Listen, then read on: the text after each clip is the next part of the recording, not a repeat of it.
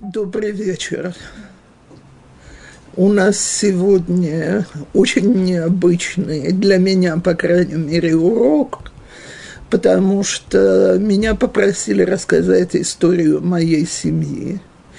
Я должна сказать, что долгие годы я как-то от этого воздерживалась, потому что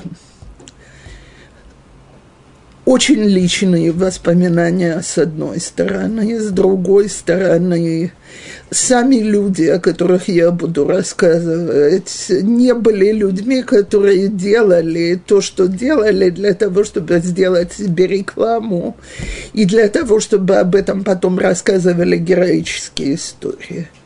Но в каком-то месте это нечестно, чтобы э, ту, э, те духовные силы, которые люди вложили для того, чтобы сохранить свое еврейство в Советском Союзе, чтобы это осталось забытым.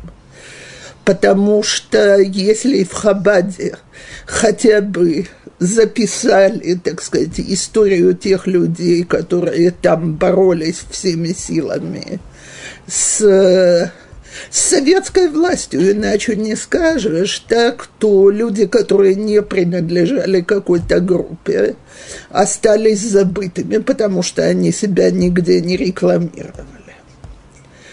Так вот, я очень хочу, чтобы эта встреча была памятью для очень дорогих мне, мне людей, моих дедушек и бабушек, имена которых я упомянул потом, моих родителей и так далее. Теперь, так как вы, в общем, молодое поколение, и тут почти никто не может даже помнить период до перестройки, помнить по-настоящему, так? Очень сложно понять, что такое был Советский Союз. Я не говорю там про коммунизм, это все неинтересно. Я хочу объяснить одну вещь. Коммунизм был религией идолопоклонников. Другого не скажешь. Ну, подумайте сами, эти сумасшедшие портреты Ленина и Сталина, которые можно увидеть. Ленин жил, Ленин жив, Ленин будет жить так это же э, просто религиозная формулировка. Так вот, если мы хотим, чтобы все общество было идолопоклонниками, нельзя допускать, чтобы люди верили в единого Бога. Нужно, чтобы они верили в идола. Так? Поэтому Советский Союз все время вел борьбу с религией. Все советские руководители вели борьбу с религией. И я сейчас не сказала с иудаизмом, потому что вели борьбу с любой религией. Преследовали христиан, преследовали мусульман и преследовали евреев. Но тут была своя особая сторона у этой истории. Значит, каким образом был организован весь этот процесс? Были созданы секции при коммунистической партии, которые должны были бороться с религией. И была так называемая еврейская секция, или как ее короче называют, Евсекция. Так, там же были помешаны на всех этих сокращениях. Так вот, евсекция, мои дорогие, это э, люди, которые в иудаизме разбирались замечательно. То есть это всякие бывшие ученики Ешив, которые решили, что им гораздо выгоднее и удобнее поклоняться коммунизму, чем оставаться евреями. Между прочим, я хочу сказать, очень часто говорят, Советский Союз был антисемитской страной. Советский Союз стал антисемитской страной э, лет через пять после Второй мировой войны. До этого евреям в Союзе было хорошо на одном условии, что они ничем не отличались от остального населения и готовы были полностью забросить свои религиозные взгляды и честно служить коммунизму. А так как они были самой грамотной и образованной прослойкой в Советском Союзе до войны, то есть у евреев же все учились, так не нужно было ликбеза, ликвидации безграмотности. А евреи очень быстро попали в высшие учебные заведения, делали карьеры и замечательно продвигались. На одном условии, что ты полностью отходил от всего еврейского, и так как Евсеки бушевали, чтобы оторвать молодежь и людей от всего еврейского, нигде такого не было среди христиан, нигде такого не было у мусульман. И это, так сказать, есть посук «Мегарста их вымахрива их мимо их яцау». Твои разрушители из тебя вышли. Так, так вот, э, была огромная группа, которая это оправдывала, этот посук. На этом фоне что значит религия преследовалась? до того, как я начинаю говорить о своей семье, я хочу, чтобы люди поняли, чем рисковали люди, которые хотели продолжить соблюдение. По закону, в принципе, э, в Советском Союзе была свобода религии. На одном условии. Во-первых, нет никакого религиозного воспитания, оно было категорически запрещено э, организовывать какие-то религиозные школы, религиозное э, обучение для детей, и кто этим занимался, высылался в то, что называли места не столь отдаленные, если вы почитаете какую-нибудь литературу тех лет, или, проще говоря, в Сибири, или человек в тюрьме из-за этого мог сидеть, если хуже не кончалось нельзя было собираться группами, поэтому молитва кроме как в официальной синагоге в городе, была невозможна вообще. А всех, кто туда ходил, помечали, за ними следили, поэтому люди, конечно, боялись ходить в синагоги. И очень многие синагоги позакрывались и были переданы на музеи, клубы и так далее э, брит мила было запрещено, обрезание было запрещено делать, потому что это изувечить ребенка так э, миквы – это источник инфекции и так далее. По таким способом закрыли все еврейские учреждения, которые только могли быть. И все, кто пытался что-то делать тайком, рисковал жизнью.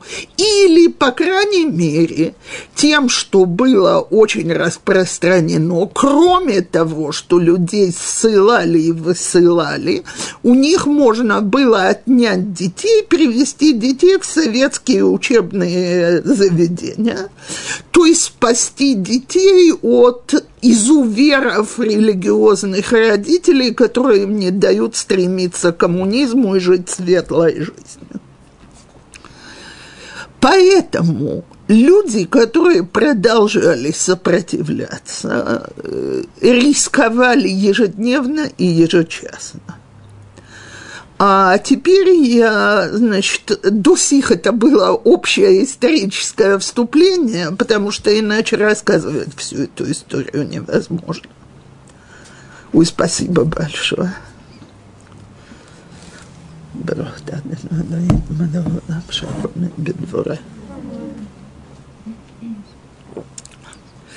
А теперь я перейду к своей семье.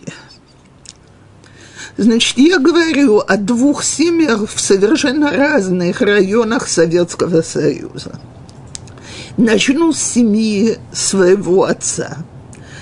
Э, мои дедушка и бабушка жили на Украине.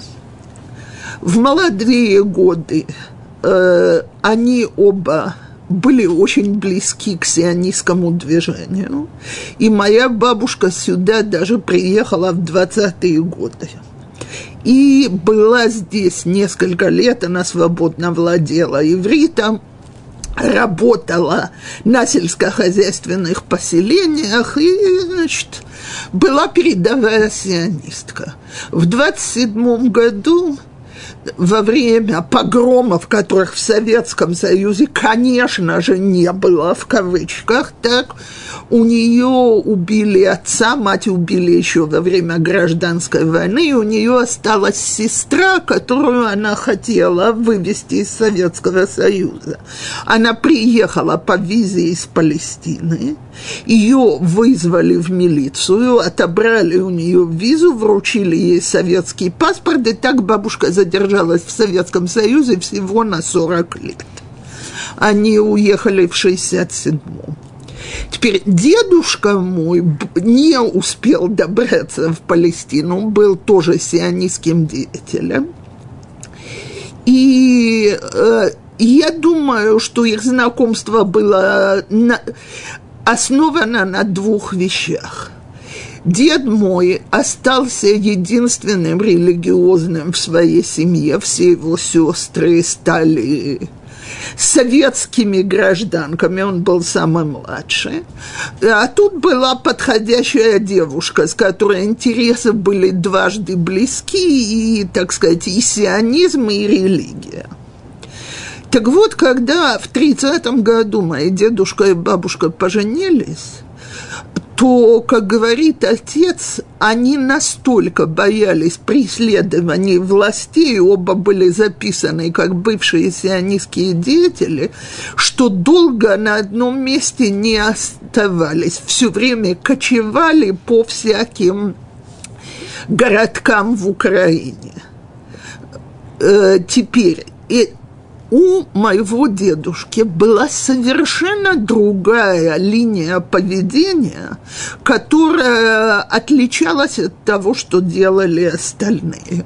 То есть большинство религиозных евреев продолжали сопротивление в открытую. То есть люди ходили в синагогу, пока синагогу не закрывали, э, пытались детей как-то обучать э, в какие, во вторую половину дня в каких-то группах, которые организовывали как хедер. Это закрывали, учителей ссылали. В конце концов, этих детей детей отбирали. Мой дед сказал, нет ним малейшего шанса бороться с советской властью таким образом. У деда была фраза, когда на человека едет танк, стоять против него и пытаться держать оборону бессмысленно. А как можно спастись, чтобы тебя танк не, не раздавил? Нужно вырыть окопы, лечь в окопы и лежать там тихо, чтобы танк проехал над головой. Вот это и сделала семья моего отца. То есть мой дед был честным советским работником, бухгалтером на железной дороге, который не пропускал ни дня работы. Я еще буду про шаббат говорить через пару минут. Он был руководителем ячейки воинствующих атеистов и собирал налоги на борьбу с религией. Так, и, значит, э, понятно – что он был на подозрении все время и пытались про него узнать.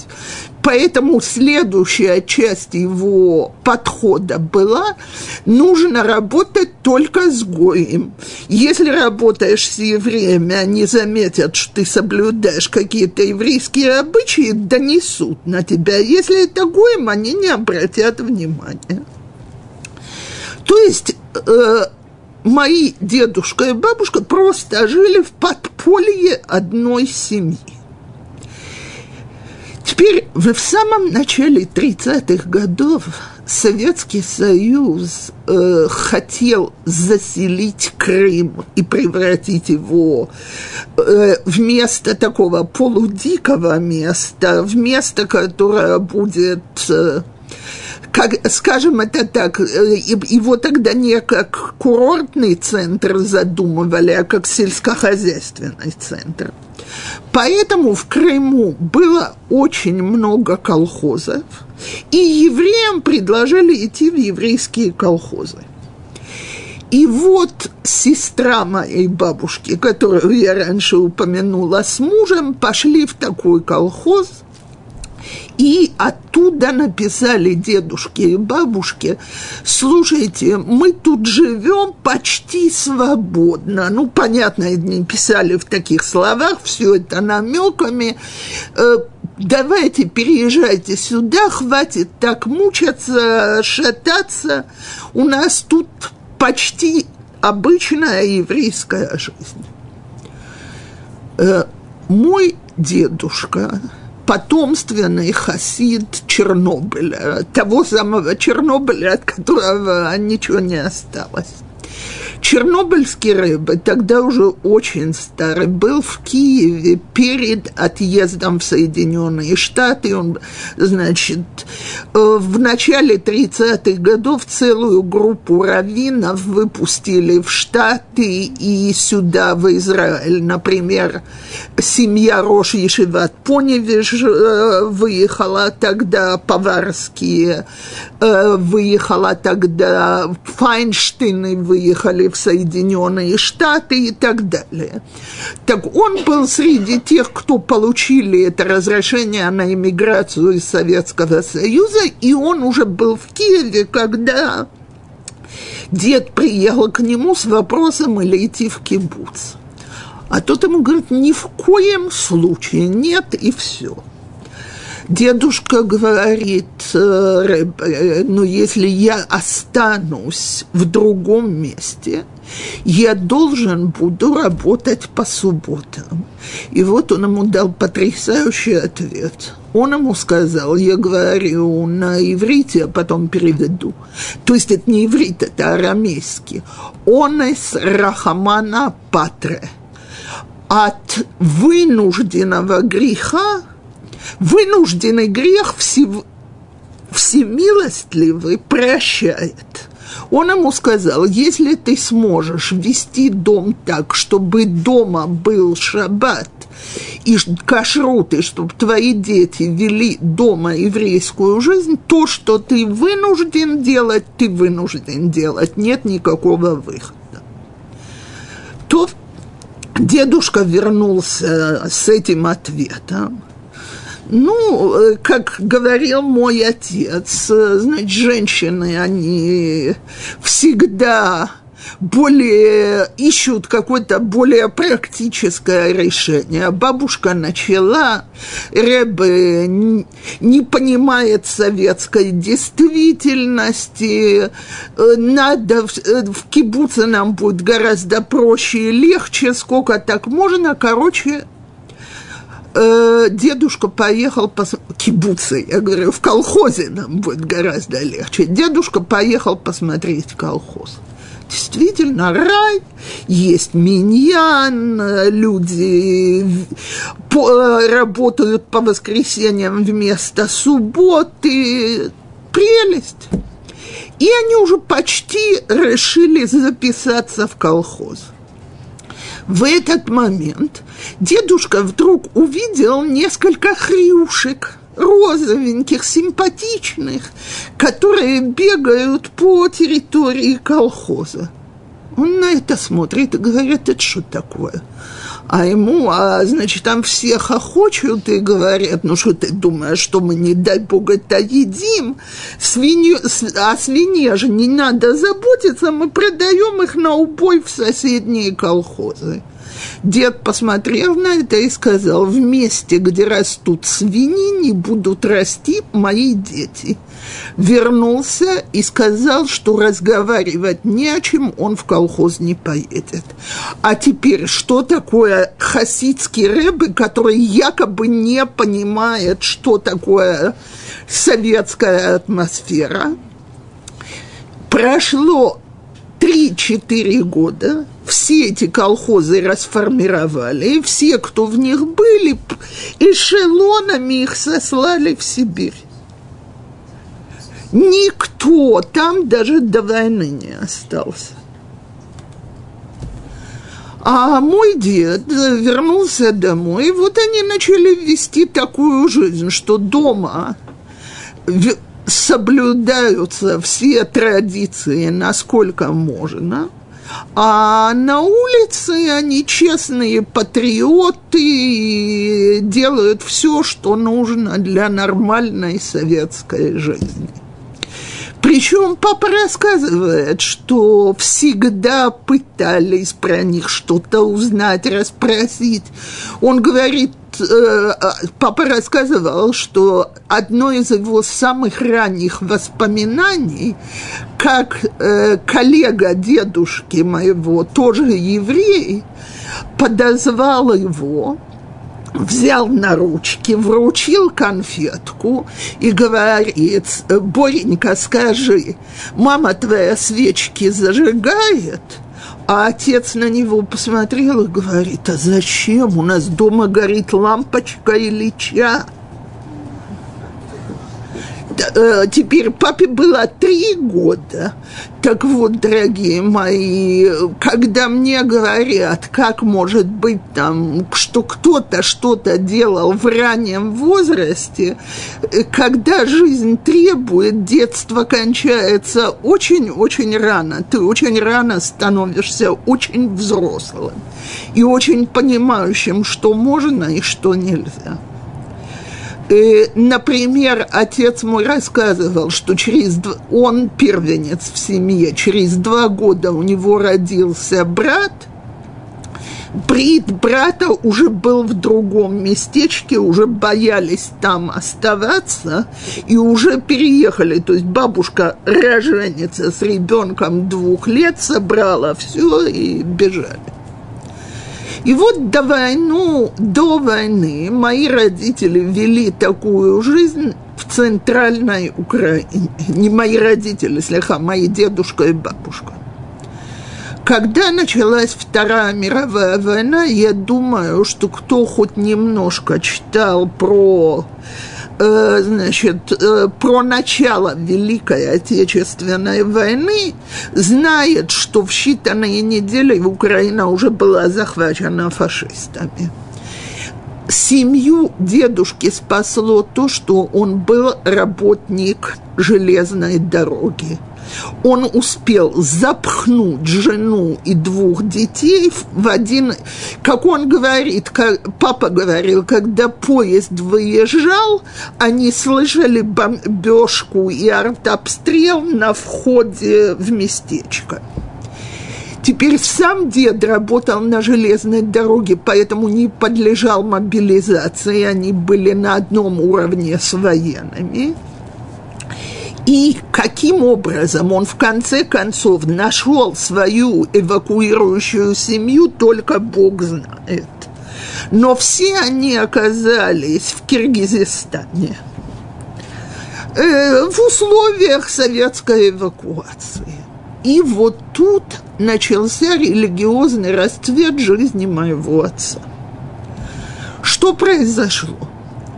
Когда началась Великая Отечественная, э, когда началась Вторая мировая война, э, часть польских евреев оказались за советской границей. Польшу-то разодрали на две части между Советским Союзом и между Германией. Итак, так вот, всем польским евреям было предложено принять советское гражданство. Кто его принял, остался на тех же территориях и погиб через два года, когда немцы туда вошли. А кто не принял, тогда люди ощущали это как сплошной ужас, их всех сослали в Сибирь. Теперь кто пережил 39-й, 40-й и начало 41-го в Сибири, когда началась Великая Отечественная война, польских евреев, Польша-то завоеванная, э, продолжала партизанскую борьбу против фашистов. Было польское правительство изгнанников в Англии, а теперь Англия и Советский Союз были союзниками. Короче, польских евреев выпустили из Сибири и разрешили переехать в более теплые края. И вот очень много учеников из Ешиват Радин, то есть бывшая Ешива Хофецхайма Зацал, и из других мест оказались в этом же Джалалабаде, где были мои дедушка и бабушка. Они держались группой, очень старались отделиться от всего населения – и для того, чтобы с одной стороны прокормиться, а с другой стороны продолжать вести какую-то религиозную жизнь, они организовали гвоздильную артель. То есть они сидели и делали гвозди. А порядок был такой, значит, все мужчины сидят и делают гвозди, а один дает урок по Талмуду все остальные должны за этот день сделать его норму. А вообще все нормы нужно сделать за шесть дней, потому что в шаббат они просто сидели и кто-то караулил, а если видели, что кто-то подходит, они молотками стучали по доске, чтобы был шум, что есть работа, но норма уже была сготовлена. И вот понятно, что эти люди не очень хотели общаться с местным советским населением, боялись доносов, боялись своей тени, Сибирь уже все прошли – там были очень знаменитые люди. Был известный израильский писатель Давид Зарицкий, было, были семьи рабаным из Ешиват Хеврона и Ешиват Мир. Э, значит, и они держались так совершенно изолированно. И вот является к ним моя бабушка и на хорошем идыше просит, чтобы кто-то согласился заниматься и учить Торе ее сыновей. Что думают люди? То, что любой нормальный человек в условиях Советского Союза бы подумал. Доносчица, провокаторша от КГБ – Естественно, они говорят, что они никогда не нарушат законы в отношении запрета религиозного воспитания для молодежи. И вообще пусть она отсюда убирается, и откуда она знает, что кто-то умеет преподавать и так далее. Может, на кого-то бы это и подействовало, но не на мою бабушку. Бабушка у меня была человек, который, если она решила, что она что-то должна добиться, то это будет. Она к ним являлась ежедневно. Теперь у нее был э, хороший идыш, на котором она объяснялась и иврит тоже. И она им на идыше на лошен койдеш доказывала, что они не люди, если они отказываются от такой мецвы и не хотят помочь детям получить еврейское воспитание, и не может быть речи, что никто не пожалеет ее детей, и что из них будет и так далее. В общем, в конце концов, один из учеников этой ешивы сказал, окей, я готов рискнуть. Я не помню фамилию, звали его дядя Ханан. Э, отец мой, когда мы сюда приехали, нашел его в Израиле, и этот его учитель умер в очень молодом возрасте. И мы были на какой-то свадьбе, и вдруг нам папа всем начинает махать руками, идите сюда, идите сюда. Мы подходим, папа стоит с такой симпатичной браковской старушкой, и нам говорит, это вдова дяди Ханана – я на нее посмотрела и говорю, значит, вы знаете, нас у моего отца четверо детей. Мы все преподаем тут или там. Все наши ученики которые благодаря нам чему-то еврейскому научились, все они должны благодарить молодого парня, который в Советском Союзе рискнул в этих условиях заниматься с двумя еврейскими советскими мальчиками. Теперь все эти занятия продолжались год – папа был действительно совершенно гениальный человек. Это сейчас не об этом я сейчас говорю, но за год он ему дал базу. Они успели выучить весь хумаш. Папа рассказывал, что он его удерживал, э, чтобы не закончить, чтобы закончить РФ Песах, потому что отец мой Пхор, а дедушка нет. А в условиях войны лишний день поста – а дедушка должен был поститься вместо отца, это было очень не здорово. Так, так он хотел сделать сиюм окончания учения Хумаше РФ Песах. Поэтому Хумаш закончили за день до Песаха. Параллельно он дал отцу какие-то основы Талмуда. Так? И все это, как я понимаю, длилось год с небольшим. Дальше эти польские евреи были, уехали куда уехали. Большая часть Советского Союза была уже освобождена летом 44-го. Мои дедушка и бабушка вернулись сперва в Кишинево, потом попали в Черновцы. Так, теперь Отец и его брат все время ходят в советскую школу.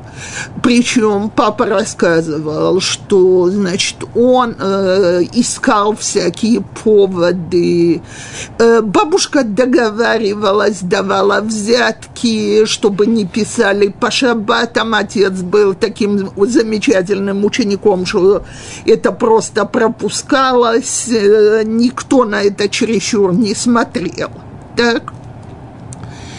А, в эвакуации у них родилась и моя э, тетя, младшая сестра, и, значит, э, она младше моего отца на 14 лет, а его брат на 12, и, значит, э, дом маленькая девочка. Э, в Черновцах когда они туда добрались, оказалось, то, я скажу так, черновцы во время войны были не под немцами, а под румынами – Поэтому массовых расстрелов в Черновицком гетто не было. Конечно, люди были в жутких условиях, высылали в Транстристию, голодали, все, но не было массовых расстрелов. И после войны там оказалась большая группа религиозных евреев, которые уже вели такую вот подпольную религиозную жизнь того же типа, что мои дедушка и бабушка уже были какие-то, так сказать, близкие люди, друзья, соратники, большая группа хабатников была там и так далее. Вот. В это время польским евреям разрешили выехать в Польшу из Советского Союза. Слушайте, на этой почве была куча фиктивных браков, только бы уехать, куча усыновлений и так далее.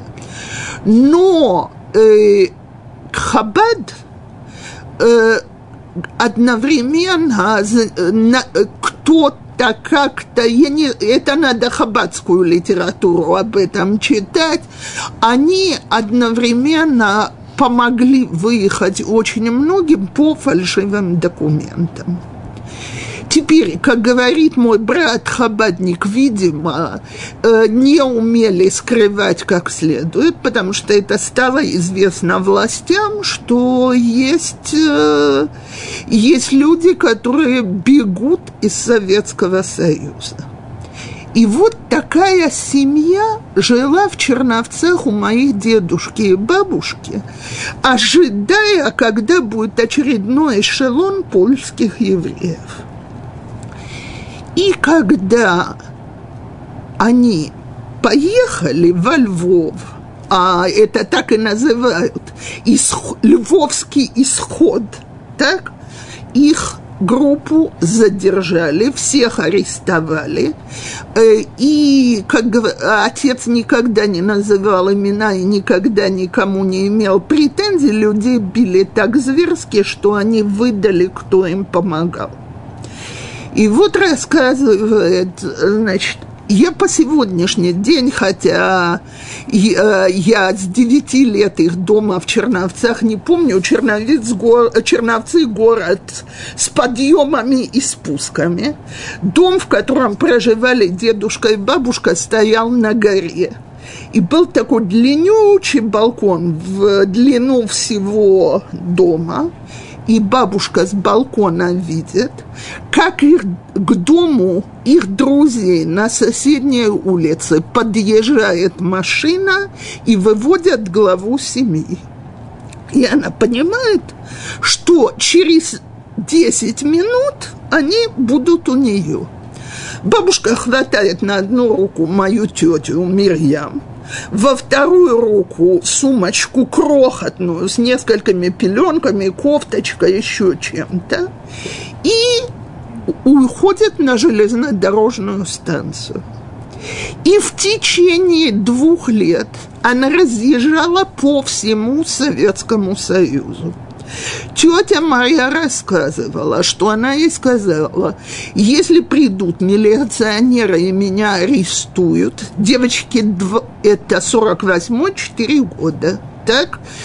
Ты не говоришь, что ты моя дочка, ты не бежишь за мной. Ты говоришь, что ты потерялась, чтобы тебя отвезли в Черновцы к Шиману Куперману так, и вот так бабушка скиталась. Где она только не была за эти годы, я даже точно не знаю. Что мы знаем, что в Ашхабаде есть миква, которую бабушка в эти годы добилась, чтобы построили. Как это евреи живут на месте, а миквы нет? Вы что? Как так можно? Так вот, когда я уже была взрослой женщиной, очень немолодой, э, знаете, есть легенды семейные, с которыми ты растешь, ты о них даже не задумываешься.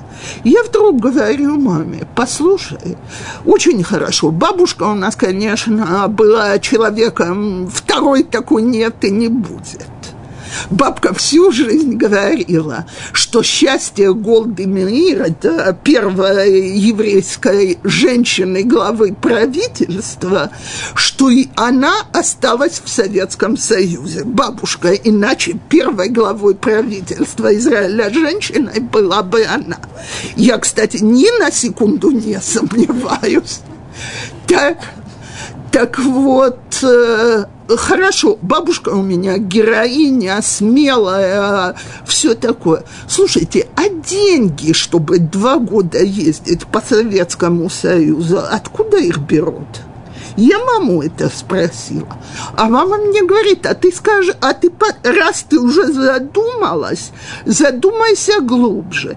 А за два года где-нибудь выкупаться надо, вещи постирать надо, докупить себе что-то надо. И говорю, ну хорошо, так мой вопрос больше, а не меньше. И вот то, что я сейчас говорю, это, так сказать, в честь неизвестных еврейских солдат. То есть, мама говорит, были семьи, которые ее принимали и прятали, и давали деньги, и посылали к другим. И все это, когда люди знают, что они скрывают преступницу, которую в любой момент могут арестовать, а тогда арестуют их. Так вот, вот это вот под, подполье людей, которые сами были не способны, может быть, в советских условиях соблюдать, но готовы были сделать все для другого, вечная им память, потому что некому их упомянуть и вспомнить. И даже имена остались неизвестны. Пока что дед с двумя сыновьями в Черновцах – когда, естественно, за бабушкой пришли, дед изображал полную невинность. А я тут при чем? Я на железной дороге, я вообще не знал, что она кого-то прячет. Так, э, и вообще, что вы от меня хотите? Жена сбежала, пожалуйста, найдите мне жену, на меня оставила, украла ребенка, на меня оставила двух сыновей. Жили они в эти годы в жутких условиях, голодали страшно. Э, э, папа и его брат, собственно говоря, были предоставлены самим себе. И вот при этом в доме продолжали соблюдать все, что можно. Э, в конце концов, Э, бабушка вернулась домой еще в 48-м. Я, значит, я ошиблась, значит, тети моей было два, когда это все началось, в 46-м. Э, розыск поуспокоился, и жизнь продолжалась, как продолжалась. Э, после смерти Сталина вообще легче стало. А папа пока закончил школу, блестяще поступил в Черновецкий университет, был там душой компании. Когда отца не стало, приехали его однокурсники, которые его здесь нашли. Черновецкий университет, у них там группа была очень-очень жидовская – и они все сидели и говорили, вот рыжий, э, папа был рыжим, единственный, который в своей жизни осуществил все, что хотел. Теперь, закончив университет, э, значит, в те годы человека посылали работать, ты не искал себе работу, тебя посылали работать по распределению, и папа жил сам во всяких деревеньках и преподавал математику, и считался замечательным учителем, а как в компании, надо уметь выпивать. Так про папу говорили, жидок, который выпивает и не закусывает. Закусить-то было невозможно. Теперь от совет, от мобилизации в армию студенты были освобождены на солдатском уровне, но все студенты должны были пройти военную подготовку и служить как офицеры – так вот, отец был офицером артиллерийских войск, и как математик, э, значит, это как здесь, Бамилуим, то есть их брали месяц на подготовку. Как математика тогда не компьютер решал, как пушки нацелить, а расчет делали. Значит, он считался из лучших командиров в. Теперь как, когда ты призван в армию вести религиозный образ жизни? Так папа рассказывал, значит, это же армия, все должны были носить противогазы. Отец свой противогаз, значит, припрятал глубоко и в сумку от противогаза вложил э, тфилин и ни на секунду с этой сумкой не расставался. В конце при... месяца призывного ему была объявлена особая благодарность, потому что только старший лейтенант, он до майора дошел, Куперман выполняет четко распоряжение нигде и никогда не крутиться без противогаза. Утром отец вставал за светло, уходил куда-то на молитву, и он рассказывал, что один раз было, что он был такой усталый, что потом, после молитвы, когда он вернулся в постель, начались стрельбы – и все вокруг не спали, а он был настолько измучен от этой бессонницы, что все потом хохотали, как можно быть таким, который может спать под артиллерийским обстрелом. Без проблем. И вот при этом душа компании, шахматист на очень высоком уровне, математик, э, то есть человек, который ведет абсолютно вроде легальный или, э, образ жизни и ни в чем и никак не отходит от традиции. Теперь маленькая проблема, жениться надо – а вот теперь я переезжаю в совершенно другую часть Советского Союза. Э, то есть э, я, ед, э, я еду на Кавказ. Моя мама родилась в Орджоникидзе. Э, я не знаю, э, Владикавказ вряд ли кому-то что-то скажет, но если я скажу, что это час от Беслана, Беслан, к сожалению, выходцы из Союза все помнят по этому жуткому теракту, где вся школа погибла. Теперь моя мама ашкенадская еврейка. Ее родители, мои дедушка и бабушка, бежали в, еще до Первой мировой войны от погромов. Э, семья бабушки из Польши уехала, а семья дедушки из Белоруссии. И прибыли на Кавказ. Значит, семья моей бабушки были богачами. Бабушка рассказывала, что была гувернантка, которая девочкам косы причесывала. У дедушки, у ее отца был огромный обувный магазин. Когда его советские власти конфисковали, то там универмаг потом сделали, величину магазина, поймите. И при этом семья совершенно религиозная, а семья дедушки гораздо более бедная. Если бы не революция, моя мама говорит, это, говорит, был совершенно невозможный брак дедушка и ее родители.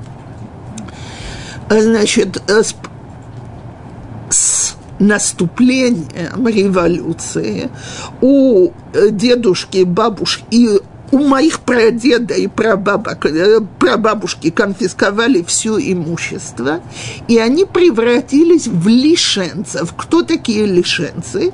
Это бывшие богачи или люди, которые занимали важные посты при царском правительстве, и их, э, они не имели права голосовать. Это, конечно, ужасная трагедия была в Советском Союзе, но с этим бы они справлялись. Но это было гораздо хуже. Их детям было запрещено учиться в высших учебных заведениях, их не принимали на всякие работы. Короче, семья бабушки оказалась в очень плачевном положении. Теперь э, про их шиду, э, как мои дедушка и бабушка поженились, э, моя мама рассказывала такую историю. Значит, в годы НЭПа, когда можно было еще какие-то дела при советской власти провернуть, прадед послал моего дедушку сделать э, что-то такое. И тот вернулся, заработав хорошие деньги, и ему его отец говорит, слушай, ты молодец, ты себя показал мужчина, и я считаю, что пора жениться. Мой э, дед ему говорит, да, вот я думал об одной девушке. Кто это? Это в нашу семью не войдет. А вот есть девушка, на которой ты женишься. То есть дух был как в Мэашаре. Так? Э, я, кстати, должна сказать, что всю жизнь мой дед говорил, родителей нужно слушаться. Что вышло из той девушки, и какая у меня замечательная жена. Мои дедушка и бабушка э, по маминой стороне были, наверное, самая красивая пара, которую я видела не внешне, а по семейной жизни дед всю жизнь работал, бабушка вела хозяйство, и, значит, умнее и более важного человека, чем мой дедушка в ее глазах, не было никогда никаких споров. Он ее на руках носил. Это я всю жизнь говорю. Я помню, как мой муж здесь в Израиле, когда дедушка уже был с Альцгеймером, говорил, что смотреть, как бабушка за ним ухаживает, это просто слезы на глаза натекают, насколько это трогательно ее отношение к нему. Так вот, его и отец моего деда по маминой линии хотел сохранить своих детей евреями. А как это можно в атмосфере Советского Союза?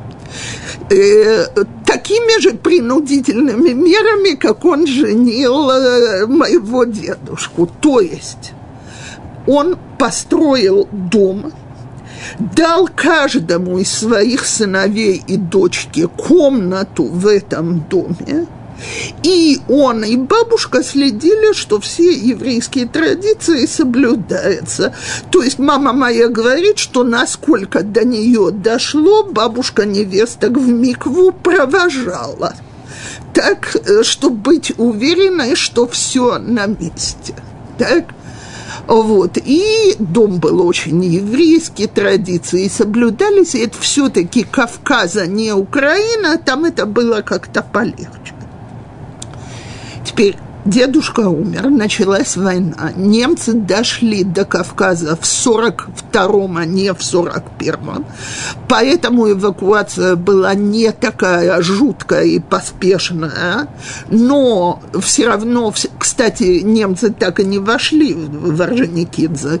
Но там жили караимы, то есть э, евре, э, э, группа, которая не верит в устную Тору, и для того, чтобы доказать, что они не евреи, у моего, осталась от моего прадедушки огромная библиотека еврейских книг, они сожгли ее до конца когда вернулись, э, мой дед всю жизнь не мог забыть эту потерю. То есть был дом, про моего прадеда мама рассказывала такую историю. Вы же знаете, что не хоронят людей с чем-то в могиле. А он в завещании написал, он был габайт в городе, то есть собирал пожертвования на благотворительность что он просит, чтобы с ним положили книги, где он вел учет всех денег, которые он получил, и кому он их давал, и как давал. Все было записано. Спросили Равина, и он сказал, не вместе с ним, отдельно, но он имеет право забрать эти книги с собой. Копейки к его рукам не прилипло. Э, теперь Э, во время войны э, с моим дедушкой. Теперь, девочки, я скажу так, сразу одной фразой. Бабушки не стало во время войны, когда вернулись обратно из эвакуации, в семье мамы продолжали соблюдать традиции. То есть все до одного женились им хупа, и все мальчики в семье проходили обрезание, но ежедневное это уже было невозможно. Так, то есть э, уже кашрут не соблюдался, уже Тегората Мишпаха не соблюдалась, э, праздники соблюдали, и Йом-Кипур, и Песах. Мама говорит, что она помнит, как вся семья огромная садилась на седер, мацу ели, но э, так как у э, второй стороны вот такое действительно соблюдение в деталях люди уже не могли. Но по советским условиям была исключительно теплая еврейская семья до такой степени, что я один анекдот семейный хочу рассказать.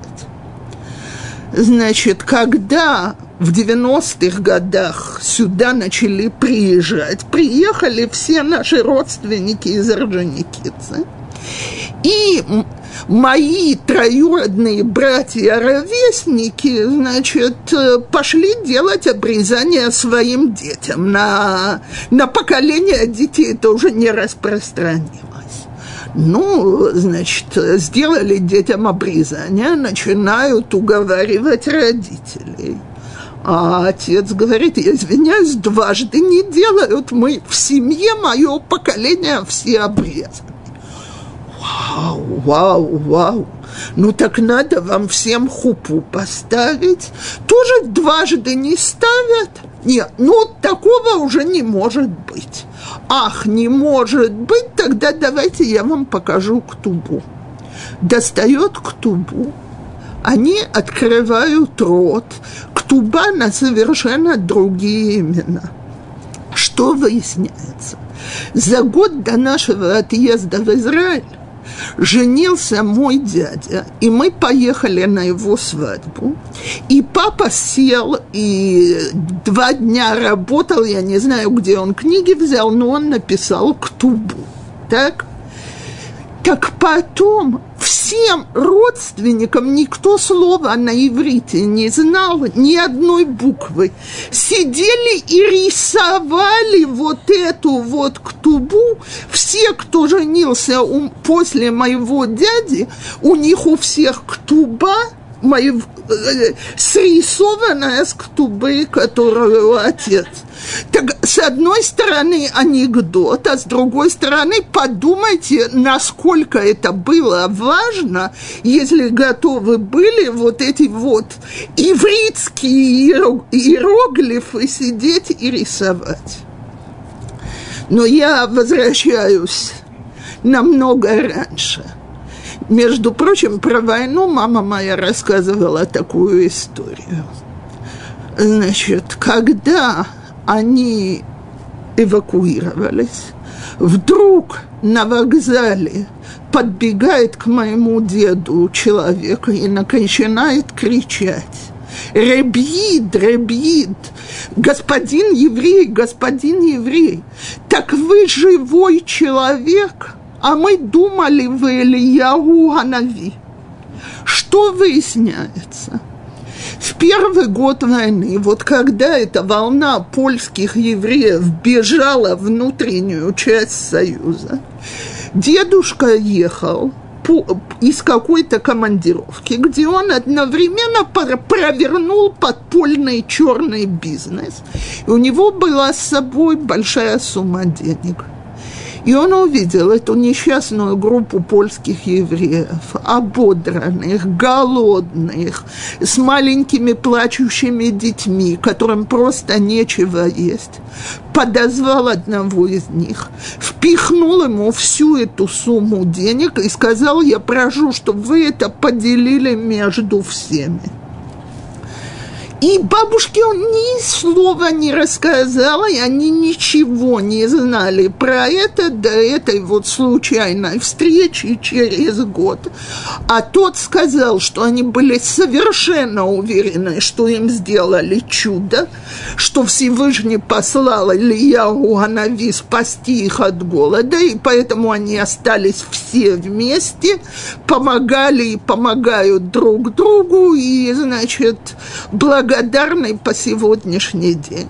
Так вот, в свое время, когда в израильской школе у моей внучки попросили сделать семейное дерево, она подошла к отцу и говорит, слушай, у нас есть какие-нибудь раввины в семье или что? Ее отец, мой сын, ей говорит, у нас есть больше. У нас есть Илья Уанови в семье. Так, то э, я не буду опять Э, меня попросили впихнуть эту историю в полтора часа, поэтому я не буду рассказывать про период эвакуации моих, моих, моей мамы, то, что я от нее слышала. Вернулись в Орджоникидзе, очень хорошо намучились во время процесса врачей, арестовали брата моего дедушки, потому что он был габайт сдака у них в городе а дздака, благотворительность в Советском Союзе была запрещенное дело. Его, конечно, обвиняли в связи с международным капиталистом, э, капитализмом и сионизмом. Слава Богу, он, э, значит, э, Сталин сдох, и он вышел живой и здоровый из тюрьмы, но э, очень... Мама моя рассказывала, она в Ташкенте в свое время заразилась малярией и страдала долго от этих приступов лихорадки. Потом прошло, а в день смерти Сталина она шла в школу и услышала, как грузинка кричит изо всех сил – товарищи, жиды Сталина зарезали. И побежала домой, потому что была уверена, что сейчас начнется еврейский погром. И она говорит, что она помнит, как она лежала, ее била в лихорадке, но обошлось, э, отделались страхом.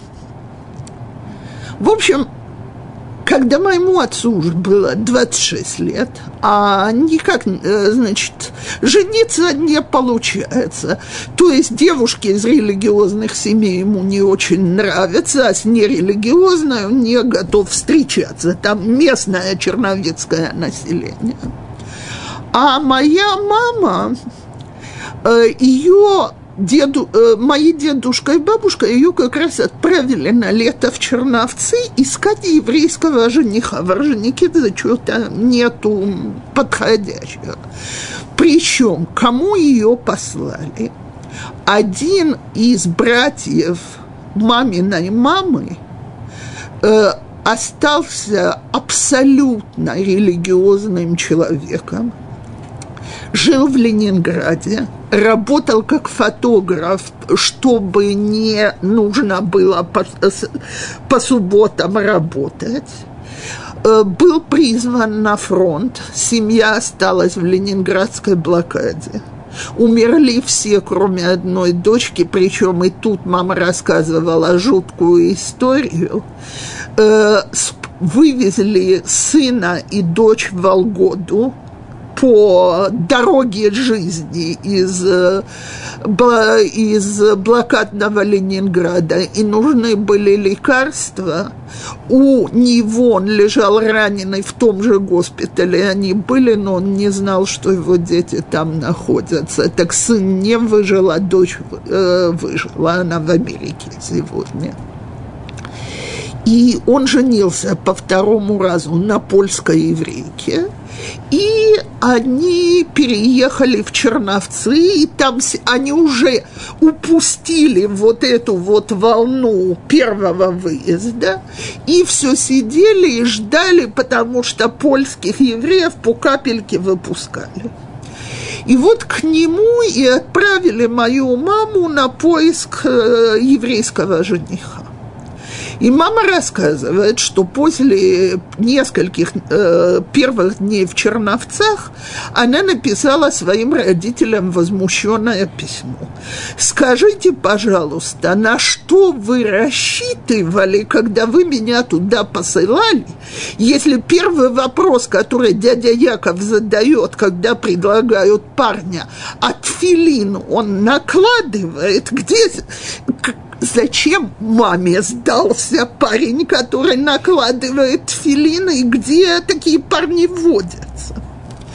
Пока что моя бабушка, папина мама, узнает, что, дядя, что к Ребе Якову Йосифу Альтфедеру приехала племянница.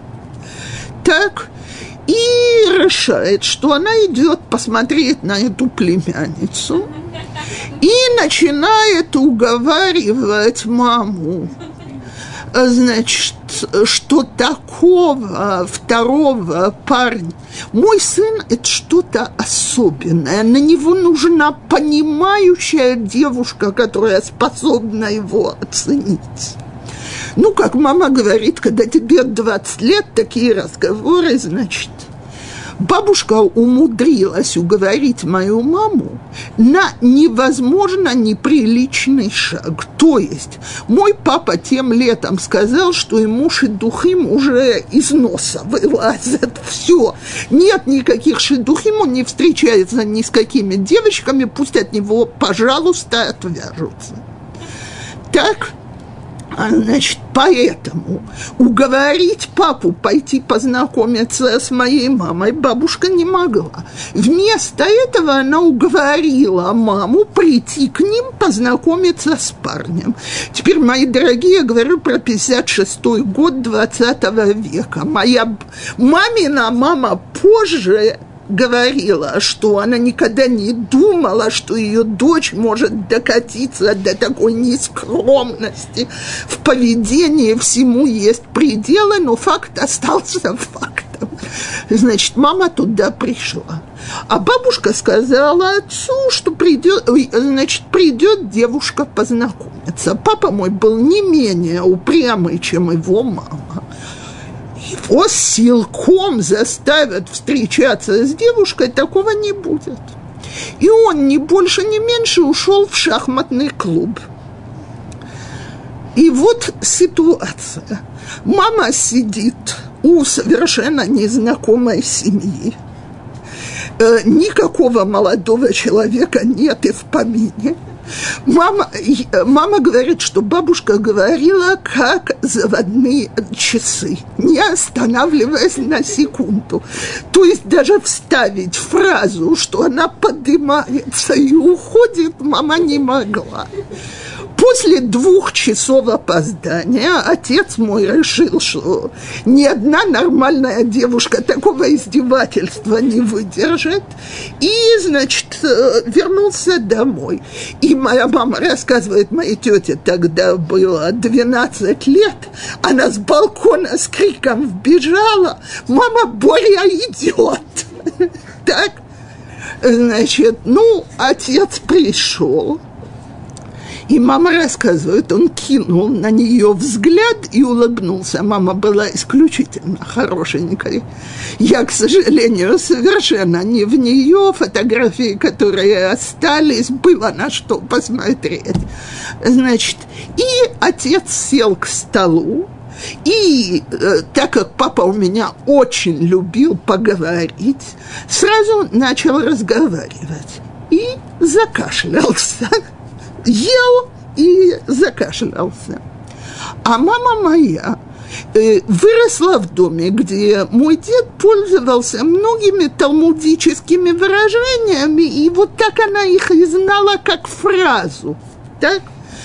И, значит, она, когда отец закашлялся, она усмехнулась и говорит на иврите, «Эйн месихин бесуда филу эйн месихин». Не говорят во время еды, даже не говорят. То есть нельзя даже сказать «не говори кому-то», чтобы не подавиться. Мама говорит, бабушка, ты услышала? Она говорит, она выглядела как кошка, которая облизнулась. Ах, вы еще и Талмуд учили. Короче, бабка абсолютно убеждена, что если это племянница моего дяди и то она на достаточно высоком религиозном уровне, а, э, значит, отец откашлялся, доел, и они пошли гулять. И мама рассказывает, что отец ее потряс, потому что он ей всю дорогу объяснял. Папа говорил, что для него самого это было потрясение.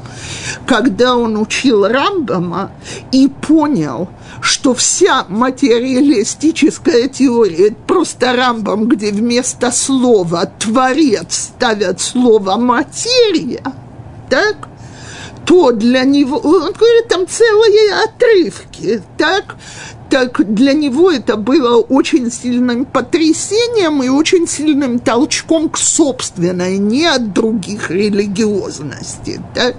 И вот все эти идеи он маме начал излагать. Мама мне говорит, ну ты можешь вообразить, кто со мной вел такие философские разговоры? Но мама говорит, я вернулась домой, спрашиваю дядю Якова, а говорит, кто этот Рамбам? А дядя Яков на нее посмотрел и говорит, ну, ты мне только не скажи, что у своего папы ты не знаешь, кто такой Маймонид. Ах, Рамбам, это Маймонид, все, все в порядке, все утряслось.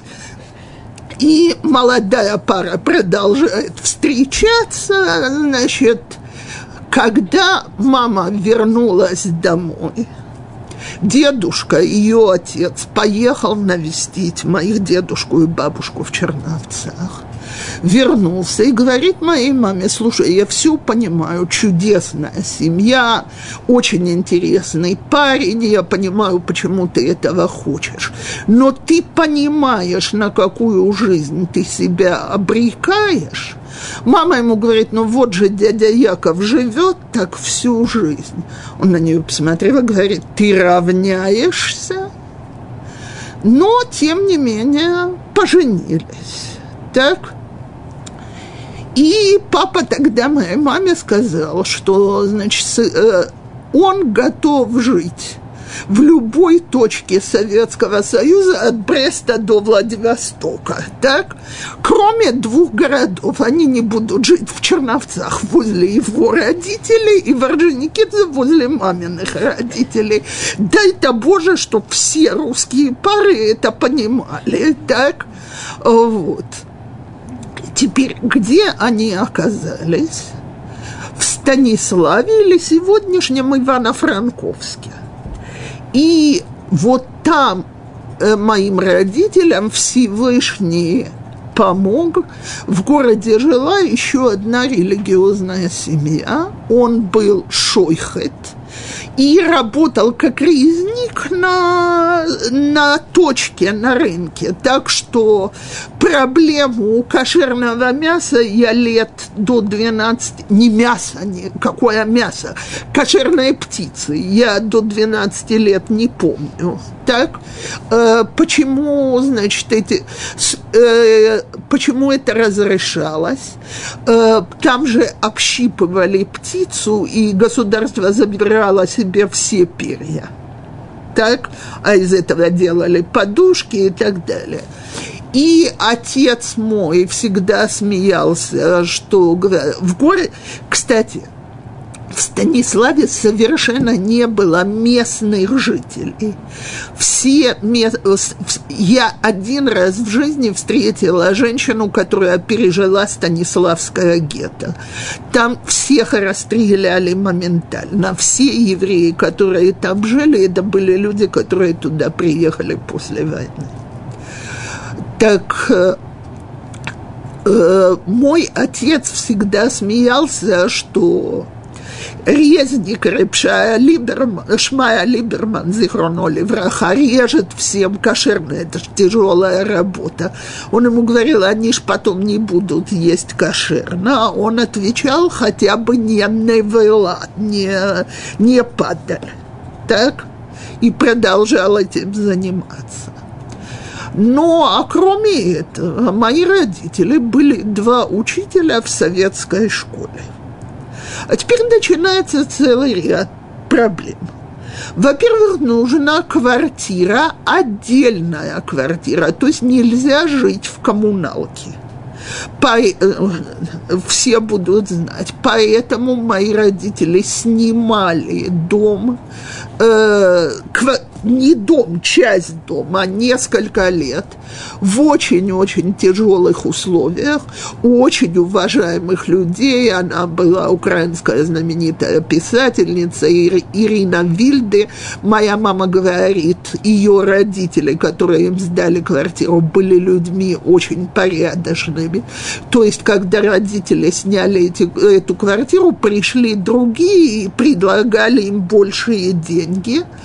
А э, хозяин ответил, а что мое слово ничего не стоит, я уже пообещал.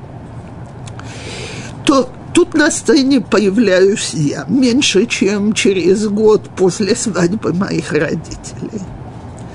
Теперь мне нужна няня.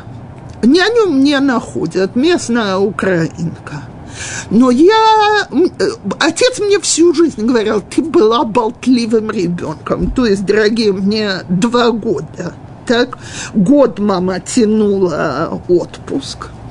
Так, а дальше, значит, я, э, я сказала няне, тетя Мария, я вам ничего не расскажу, ни как папа по утрам молится, ни как мама по шабатам свечки зажигает. Теперь спасение моих родителей, что это западная Украина. То есть они там ненавидели советы еще больше, чем были антисемитами. Так, а когда мама пришла с работы, то она ей сказала, отсюда дитину этого ребенка с чужими людьми оставлять нельзя. Она болтает лишнее. И сама им эту историю рассказала. То э, дальше я все-таки не мой папа, поэтому я себя лет до пяти не помню. Я только помню, как мама рассказывала, дом без всякого отопления, по, то есть печь огромная, но нету парового отопления. Поэтому, говорят, по шабатам мы ходили дома в шубах. Я вечно простуживалась от этого холода и сырости. Меня, в конце концов, на год отправили к, баб... к маминым родителям. Я себя уже помню, когда моим родителям дали квартиру в общем доме, огромный дом, у каждого крохотная двухкомнатная квартира. Моя мама говорит, когда она туда зашла и села на батарею, она сказала, если есть рай на земле, он тут. И вот нужно ввести еврейский образ жизни в этих условиях. Во-первых, одновременно с этой квартирой в моей жизни происходит замечательное событие. У меня рождается младший брат. Так, брату нужно сделать обрезание э, обрезание сделали в Черновцах, когда ему было два месяца. Даже мой отец не был на обрезании. Были три мужчины. Мой дедушка, Моэл и брат моей бабушки, на квартире которого сделали это обрезание, и папина мама, и моя мама. И мама рассказывает, что потом месяцы, когда... А это Советский Союз, были вещи, которые я бы согласилась перенять. Э, был обязательный обход врачей, чтобы посмотреть состояние детей. Так? И вот участковая врач является с одним визитом. Мама говорит, ребенок спит второй визит, третий визит. На четвертый раз, несколько месяцев уже после Брита, врач говорит, слушайте, говорит, так разбудите его, я же должна когда-то отдать отчет. И когда она его раздела и увидела, мама говорит, она стала красная, как свекла, замотала его сразу, но ни слова не сказала. А мои родители очень заботились к любому празднику ей сделать хороший подарок. Э, кроме того, мои родители работают в школе э, школа шестидневка даже э, по сегодняшний день, по-моему. Так, значит, надо работать в шаббат. Так вот, я возвращаю... Э,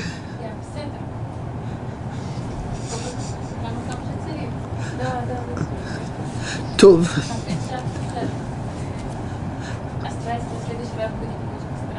Беседер, хорошо, давайте продолжим. Так, значит, э, э, когда-то я начала, что дед мой говорил, для того, чтобы соблюдать шаббат, надо работать с неевреями. У него было еще два указания, как соблюдают шаббат.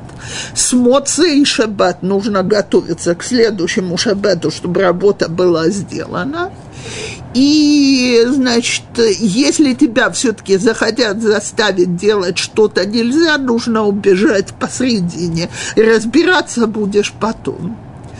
Так вот, смотрите – Я не знаю, ли вы способны понять, в Советском Союзе не было ни одной машины, на которой можно было распечатать какие-то документы в любых учреждениях, кроме правительственных, чтобы люди не распространяли сам издат, всякую пропаганду и так далее.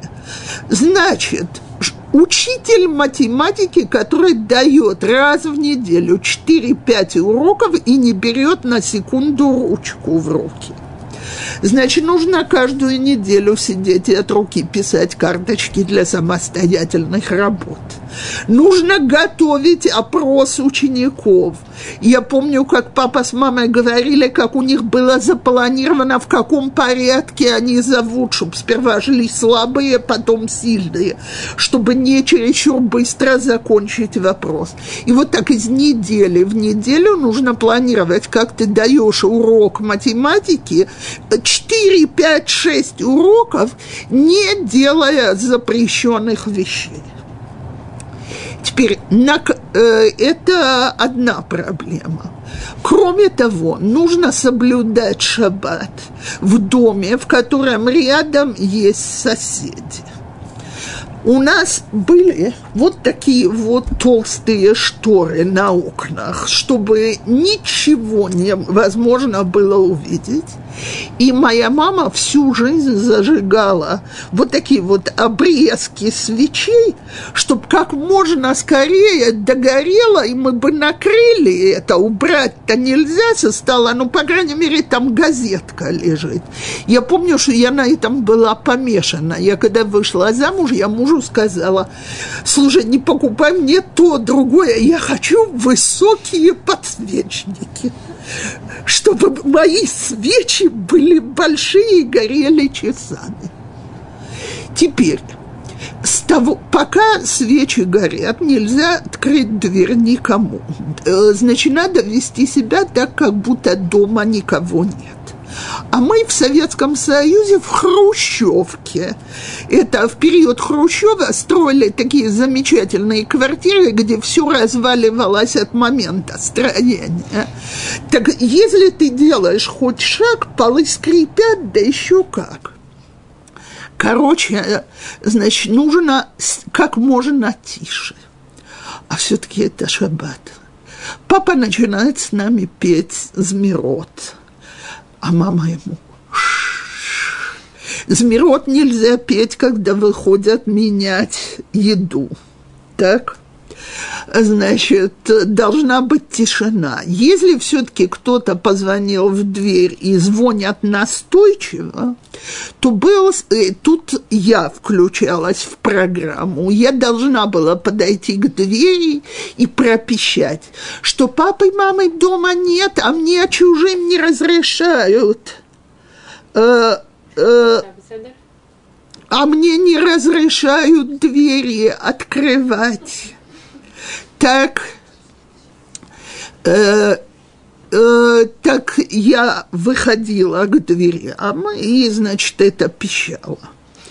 Э, теперь один раз я эту историю не забуду и на ней остановлюсь, потому что я вижу, что я в полчаса я не уложусь, а больше этого я не могу продолжить.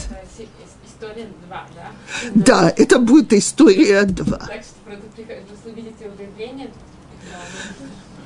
Э, так вот, э, в истории один я, значит, могу рассказать такое. Э, на Украине шаббат зимой настает в 4 часа дня, то есть вокруг все еще работает. Теперь услуги, э, стиральная машина у нас была самая примитивная, поэтому постель мама всегда отсылала в прачечную. И было, был такой сервис, что приезжали из прачечной, забирали грязную стирку и через несколько дней привозили чистую. В общем, э, только начался шаббат, приезжает тетя из прачечной с вещами – И я ей отвечаю, что, значит, мне папа, мама не разрешают открывать двери. А она мне говорит, ну ты же меня знаешь, я к вам приезжаю каждые две недели. Что я с этим чемоданом потащу сейчас в прачечную, открой мне дверь. Нет, дверь заперта, я не могу открыть, мне не разрешают. Она пихает дверь, а дверь не заперта. Значит, и мои родители чуть не умерли от страха в этот момент. А я начала рыдать и кричать. Все равно папа с мамой не разрешают открывать двери, я вас в квартиру не отпущу. Она мне, она прошлась значит, на отборном мате все, что она, я, я даже понять не могла то, что она там говорит, говорит, ладно, тащи квитанцию.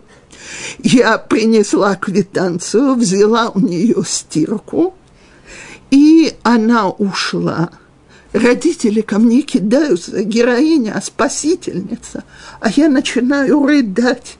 Папа, мама, это только я виновата, я мусор выносила и не заперла дверь, такое больше не случится. Родители посмотрели один на другого и мне говорят, ну будь осторожнее. Так вот, э, я думаю, что я действительно могу еще очень долго говорить. Я прошу, чтобы этот урок был Илуй Нишмат моего отца, Боруха Бен Шимана Купермана. И для здоровья моей мамы Перл Батхая. И я, если мне Ора выделит еще, мы продолжим.